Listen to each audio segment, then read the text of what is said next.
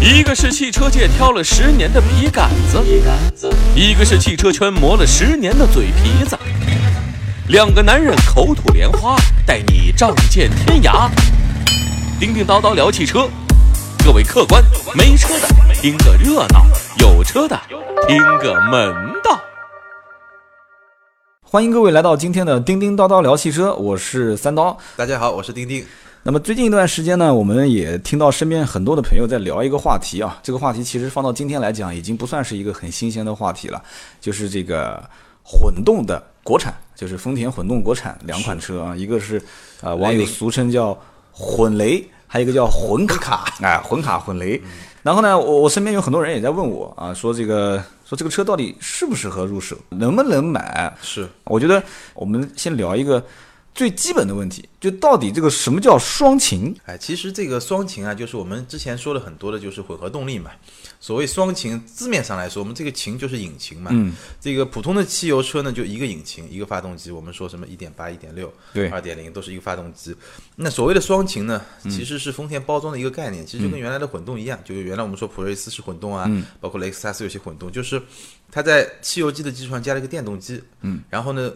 它有非常复杂的一套程序来计算，然后最后的决定根据不同的工况来进行工作。那么这就是双擎。那么双擎跟单擎的区别在于，就是说电机可以辅助你去是驱动它，就能这么理解吧？嗯，可以这么理解，就是当然这个混动它每每家公司有不同的技术，我们最简单的来说就是说这个电动机跟这个汽油机是在一个协同的一个工作。那电动机的优势呢，在于我们稍微专业一点嗯的话，我们知道汽油机可能现在涡轮机到两千转开始发力，对吧？对呃，自然吸气的可能到两千五百转，你会觉得动力比较强。嗯但电动机的特性就是我在零转就马上输出最大的扭矩，所以它的这个起步的那一下子会特别好。然后第二个好处呢，它省油，因为电机嘛，它它相对来说这个混合系统会比较省油。然后第三个好处呢，就是电机启动的时候它会特别安静。对，其实混动车的这个仪表盘转速那个区域一般都跟汽油车不太一样。就不怎么动的。 对对，它会有别的一些指示东西，指示电量啊，指示这个呃电表的工作的那种状态啊、功率啊这些。就其实从目前来讲的话，刚刚你提到了一个，就是起步的时候电动机介入可以让你省油、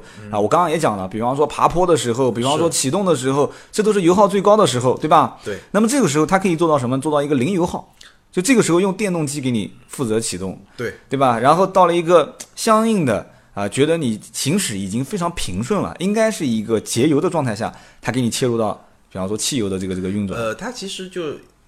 基本上差不多。起步的时候，它大部分情况还会用电。当它的负荷比较高的时候，它这个汽油机就会介入，但这个也取决于它这个电池里面的电池的余量。但是总的来说，它通过这么一套体系以后，它的节油效果还是很明显的。这个技术也不是很难理解，说白了嘛，嗯就是单擎的时候，我踩了刹车，就像老司机经常讲的嘛，说这个人开车子技术好不好，嗯，啊，不看他开的快不快，看他就是同样的里程踩刹车的次数，嗯，老司机熟悉路况的，开得好的，一般刹车踩得很少，是对不对？那说白了就是他损失动力的这个机会就会很少，损失能量比较少，对。那么这个时候混合动力无非就是你踩的越多，我给这个电池充电的机会没越错多所以。这个就是它省电的最核心的一个东西。等到你有一天需要的时候，你需要去起步、去爬坡的时候对，我充电电池再反过来给你动力的这个这个输出源头。那么也就是说，现在目前混动的车跟现在的目前的汽油车，确实混动车是很省油、很省油。很省油。而且这一次国产的这个丰田的两款车型，又是选择了它的一个爆款，就它一直是看家的，对，啊，就我们讲就红牌嘛，对吧？ 看家化化弹。，卡罗拉三万，雷凌基本一万五，这个是销量销量非常好的一个表现。对，所以这样的两款车，如果说混动再进行一个国产化，那基本上就是双杀啦。就是混动现在可能前期的量产产能不是很足，而且我了解到的，现在很多的 4S 店基本上订不到车，一订就很长时间。是我了解到他们最初的产能是可能就两款车啊分别都差不多，可能每个月就三四千，所以现在就是还比较面保守的面临就是等。我们知道，在国内现在目前来讲的话，呃，丰田还有一款豪华品牌叫雷克萨斯，是雷克萨斯在国内应该讲进驻的比其他的豪华品牌还要早。对，就是丰田的，我觉得它整个集团的战略啊有各种各样的原因，它嗯整体来说呢偏向保守。嗯，那我们可以观察到很多现象，比如说雷克萨斯。其实我们最早知道的豪华凌志嗯品牌就是凌志嘛，凌志和奔驰嘛。对其实那个时候宝马、奥迪还没什么事儿。是那为什么到后来雷克萨斯，直到今天雷克萨斯还是没有国产？对，已经十几年过去，二十年过去了，我一直以为他想走那种小众的，然后满大街跑的很少的，其实也不是，是吧？其实肯定不是，他嗯肯定是想卖车，但是呢，我我也就我觉得这个丰田的保守可能基于两个原因，嗯第一个呢，因为中日关系大家知道一些民族情绪就始终不是特别稳定，抵制，对，所以呢，嗯这个可能是一个原因，大背景。嗯，那从小的丰田这个公司本身而言呢，我觉得这家公司呢就是一个比较偏保守的一个公司，但是有好处啊。它可能比较少的用最先进的技术，对，但是它用的就是特别成熟的技术，稳所以定嘛。所以丰田车它的这个整体的口碑还是还是可以的，就从质量的稳定性上来说，就是这家公司不突进，不突进，不突进，对然后这呢是它的什么企业都求文化稳，对，对，然后我们可以看到，比如说这个，我们现在在国内，因为中国对新能源车的这个激励政策啊、补贴政策啊，这是比较突进的啊。 一般都是，比较突进的，这就是是比较插突进的电式的混合动力啊，包括电动车啊。其实普锐斯在全球早就有插电式的普锐斯，普锐斯在国内现在卖的是一塌糊涂，而且我太贵了对，而且贵是一方面，我印象中普锐斯就是二十多万的车，对啊，而且二十多万的车，这车我进去也看过，而且开我也开过，当时开这个车我也不习惯啊，因为它而那且个很而且很小，对这，车很小，就对啊看起来还挺大的，本来以为是外一面个大，里面小，对，以为是一个七座的 MPV，打开车门一看，它不如就是一辆普通的 A 级轿车啊。对，那么这里面就有一个很严重的问题，就是什么人愿意花二十多万去买这么一个呃中国人又讲究大又讲究面子？最关键的就是我根本就不知道这个车到底是属于一个轿车呢，SUV 呢，还是一个 MPV MPV 呢呢？因为长得是个很奇怪的样子，是是不是？那个那个 B 柱 C 柱的那个顶对斜过来那斜过个，来那个地方但。虽然很有特色，对但我觉得很奇怪因为。普锐斯其实它真的是一个很特别的车，嗯它虽然在中国不受待见啊，因为中国实在我觉得卖的太贵了。你看后来那个 CT 两百 H 挂个雷克萨斯的牌就卖的还不错20多万嗯还卖的还不错，也是同样的价格基本上。是是，但它在全球其实是非常成功的。嗯，这个普锐斯我记得好像是一九九七年的时候上市的，嗯，它用了第一个十年就卖了一百万辆。到两零零七年，到两零零嗯七年，然后到现在、第二个十年还没到，到现在大概差不多卖了七百多万辆。最早的时候哪些人买的？最早的时候就是那些今天买特斯拉那些人，就是现在全球的那些对买特斯拉的引领人时尚的商界的领袖、明星，对加州的 那些好莱坞的明星啊，那些政治家、啊、商界领袖，那他们买这个来干嘛呢？嗯，我觉得主要的一个功能还是来显示自己的身份，就炫耀自己的环保嗯环保的姿态，环保的姿态。态，而且最先进的技术啊，对我们这帮人先去享有没它错，而且我是个环保主义 者，他家里面可能有好多法拉利、好多劳斯莱斯在对那儿停着，但他门口就停一辆普锐斯在那儿，一定要停在最显眼的位置， 对，其实是保姆买菜用车嘛。那应该是在那些富豪区的附近，是对吧？对对对对，有时候富豪跟富豪之间互相得有一辆，对啊，我喵喵你，你喵喵我，啊没，错。所以中国的富豪是用宾利、劳斯莱斯来炫的，加州的富豪就是用那个来炫的。但这个是最早期的时候，因为我们知道这个刚开始的时候可能是这样，但是你一百万辆、一千万辆就不可能是这样。是的，那这个一百万辆、一千万辆，其实说明这个呃丰田的这个混合动力技术其实是非常成熟的。这个技术应该是早于很多我们所认为的，就是我们所了解到的，比方说 特别双离合是吧？对对对， 比就是方说应该是早于它的是吧？对，其实呃，双离合当然也很早，但是双离合大规模的推广，其实跟这个丰田的混合动车其实也也没有说也差不多的时候。混合动力其实并没有什么太多的一些什么高科技含量啊，或者说是这个，呃，让人所觉得说是中人类历史上的一个什么科技的突破，应该都没有。呃，其实如果我们来说历史，混合嗯动力就很早很早了，很早很早就有了。嗯，只不过它进入商用以后比较成功的一款车，就是从普锐斯在九七年的时候开始的。那今天来看，其实你说，呃，怎么说呢？你说它有多先进也没有，但是呢，全球呢确实是丰田是特别领先的。就因为它取决于你这个控制的精度，包括它的持久性、耐用性、靠谱程度，这些其实都是都是就非常重要的。说白了，人家玩的比较早嘛，对吧？ 而且人家专心在玩这个。其实丰田的这个在中国可能也吃点亏，我不知道里面有什么原因啊。因为你看我们国家的新能源政策直接就跳过普通的混动车，嗯，就除非你能充电，像比亚迪秦那种你能做，但是普通的混动车它就不放在里面。嗯，但现在呢，像丰田两款车出来了以后，我看地方政府有一些补贴政嗯策。就如果咱们的这个听友有在广州的，嗯，那广州政府呢，其实是对雷凌这款车是有补贴的，嗯一万块钱的补贴，然后外加呢，你可以。其实就是给你一块车牌，因为哎广州的拍牌是分两部分，汽油车、新能源分开拍。嗯但新能源现在嗯中签率百分之一百，基本上你就有一块牌。天津政府开明很多，天津政府呢，卡罗拉也补，雷凌也我以为只补卡罗拉不补雷凌呢。呃对，所以以我觉得这个就整个中国啊，我们对这种普通混动车啊，它嗯不是一个全力支持，只是在地方政府的层面有一些有一些支持。嗯，对，当然这个呃呃三刀可以接接着讲，就是说为什么这个卖的不好，因为我是觉得呃。就我个人来说啊，嗯如果让我选一个，或者我给听友们选一个，你是卖汽油车还是卖混动车？那我一定让你选混动车。一点八的雷凌跟一点八的雷凌的双擎两个车子，应该一个是十四万九千多，一个是十五万零八百吧，好对像，这个是中间两个，就中间两个配置，啊就是对对主流的配置，就是这两个应该是豪华版吧，就这两个配置是基本上都一样，没什么太多区别。对甚至于混动的，就是双擎版本的还好一这个，点比它还要配置高一点，对略高一点略高。但是有的是它有它没有，有的是它有它没有。那么就是你要让我来看的话，毋庸置疑，我肯定是对买啊肯定是买双擎啊。买双擎啊。但是有一个问题就出来了，销售员一开口，一点八的卡罗拉优惠两万，哦，然后两万的基础上还可以再谈，然后还有现货，颜色还可以选。就算没有现货，你正常等可能也就是个把星期就到了啊。那么你要如果是选的是混动的这个雷凌嗯，双擎的，双擎的，对不起，等车嗯。但是等车也不让你白等，他现在等车就是丰田给了一个计划，叫做什么什么等车计划，就是五十一百块钱一天，哦，五十到一百块钱一天，你继续等吧，反正等一个月给你补贴个，你算五十块钱一天，等一个月就补你一千五嘛。嗯，所以这车它不是不想让，而且它现在让没有意义，它产能就在那边。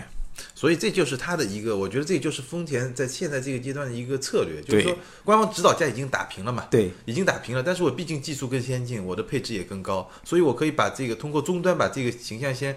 维持在这个地方，而且我现在产能有限嘛，对我一，我一个月就几千辆的产能，就没必要。他现在把价格拉低了，他反而收了一堆订单，收了一堆订单，给自己经销商产生烦恼，是产生一个很大的烦恼。所以现在的问题就是，同样是一点八，理论数据上来看没什么区别，是然后它又多了一个混动，哎，应该是混动好卖。但是实际上来讲的话，差价在两万多块钱。然后你现在，比方说你混动，可能最多还有一个老客户转介绍补贴你一千块钱，然后你再有个什么置换呀、贷款啊，但这些你其实买一点八的，它一样还是会给你。甚至你你就算没有一个贷款，没有一个置换，你说我要买个一点八的卡罗拉，对于销售顾问，就是4 S 店经销商集团来看，是有一个人来帮我清库存啊。嗯是啊，是有一个客户来帮我买我的滞销车了，对一点八的卡罗拉不算太畅销，是一点六的卡罗拉畅销，包括雷凌也是一样的啊。嗯那么你要如果说变成我要买你家一点八，销售员说哇谢谢谢谢，赶赶紧赶紧，我过来谈所以我的，然后说的双擎，然后销售员把脸就拉下来了， 说你到底买一点八还是一点八的双擎？ 你说我是买双擎，所以它的策略有点像苹果嗯啊，就说 iPhone 六 S 出来了，然后我就把 iPhone 六降点价，然后一边清清库存，一对边一边一边把 iPhone 六 S 的价格定在比较高的一个地方。但是有一件事情让我们其实今天不得不反思啊，我觉得你你站在在这个就是笔杆子这个这个这个这个高度啊，我是嘴皮子嘛，就是喜欢听小道消息，而且我喜欢乱想，我这个人这个思维喜欢跳跃性的去特别想活跃，我想什么呢？你说正好是在大众被刷脸的时候，然后正在大众就是灰头土脸的到处公关，然后你看像大众现在广告力度多大，他估计把前几年挣的钱全部拿出来做广告了，是 吧？然后正在这个时候，哎，他开始混动国产化，而且我我隐隐约约发现，其实他这个布局之前已经在慢慢慢慢在在在动呃了。我觉得是这样，就是。呃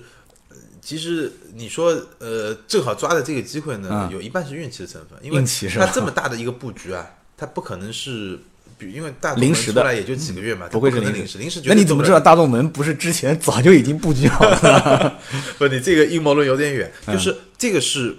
但是呢，最后他出这个价格，嗯，一定是临时决定的，不不是，至少是最后才敲板的，嗯，就所以这个过程中，其实他肯定是看到了很多的。很多的这些机会，他要去做，因为其实丰田啊，它在之前我们说它保守有好也有不好，对他来说最大的不好就是丰田在 SUV 上的布局啊，对其实是比较落后的。你看，SUV 你看今年那个上半年这个自主品牌其实发展的非常快，就是因为自主品牌发展快，为什么呢？因为在 SUV 上特别强。现在我们看到这个十万块钱的自主品牌的 SUV，哇，内饰特别的精良，你看着特别有高档感。虽然说没什么驾驶乐趣，但是空间又大，配置又高。对那丰田田在这块面其实是是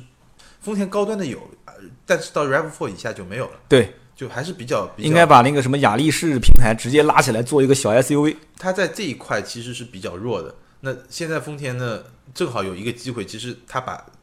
混动作为一张大牌来打，对正好打大众的柴油门。对但柴油对中国市场影响不是特别大，但对是从全球来看，它但是对它品牌的影响很大。对它品牌那改天我们可以慢慢来聊这个，就是关于现在新车销量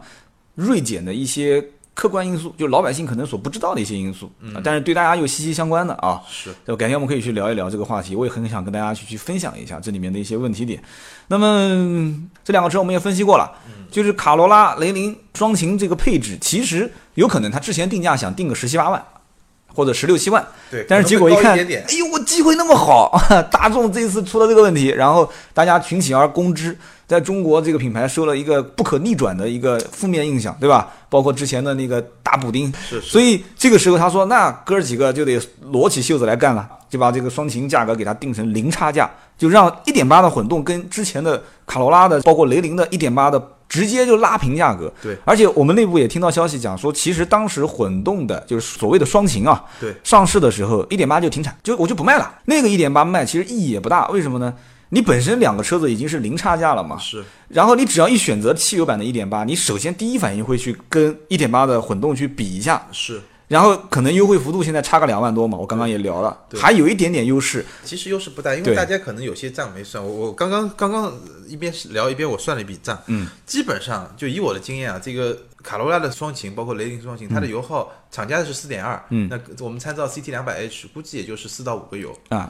那那个汽油车，官方就是我看官方是六6.1一， 6.1但事实上以我的经验，七可能八个油七八个油差不多，大家实际开一点八嗯那就差三个油，差不多，百公里三个油，百公里三个油什么概念？二十块钱。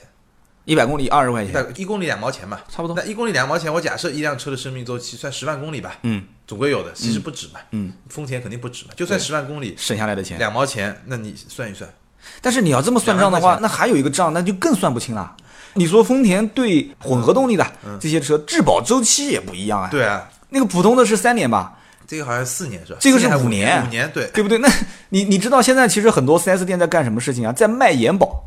就是对在原有的保养基础上，就是质保基础上，我再卖延保给你是。一个十多万的车的延保，一年正常也得要花到一千多块钱吧，是，等于是多了两年的这个对延长质保，那又多个两三千块钱。对啊所以你 你要算这笔账的话，那怎么算都觉得说是混动划算了。对，所以我的观点就从一开始我就觉得，那因为一开始我不知道有两万多的优惠的这啊个差别，但是我2万多我我优惠始，对，但这两万多优惠我们一算，其实油油费就回来了嘛。但是如果你开十万公里，五年，嗯，差不多吧，大部分消费者可能也是这么一个所以这就是我们要聊的最后一个话题，就是这两款车，或者说汽油车跟混动车这两类车，嗯到底适合哪些人，对不对？可以这么讲吧？可以这么讲到底适合哪些人？那我的观点是这样的：混合动力的车子是我觉得适合两个比较极端的人。嗯第一个极端的人是什么呢？就是他的公里数非常多，常年在跑高速，天天在跑高速，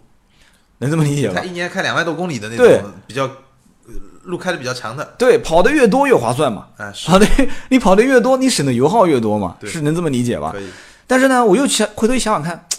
也不对呀、你常年跑高速跑那么多路的人，他其实买一个普通的1.8、2.0，他油耗也不高啊，也能跑到个什么五个油、六个油。你混动再混再混，混到底了也不过就四个油，嗯，差不多吧。那么。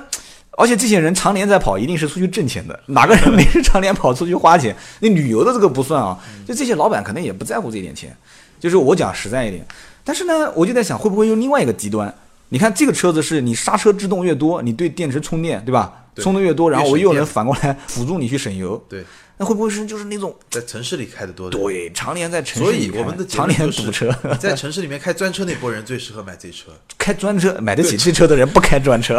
开专车，你看上海这个 开专车最多就五五零嘛，五五零和秦嘛， 那其实应该是这样子的，就是这个丰田厂家跟滴滴啊或者快滴啊跟神州啊直接就合作，对，就推出推出这么一款车，嗯，那就是说还是堵的情况下比较适合。对它不也不是说堵的情况下适合，它一定是在城市道路这种条件下，嗯它的省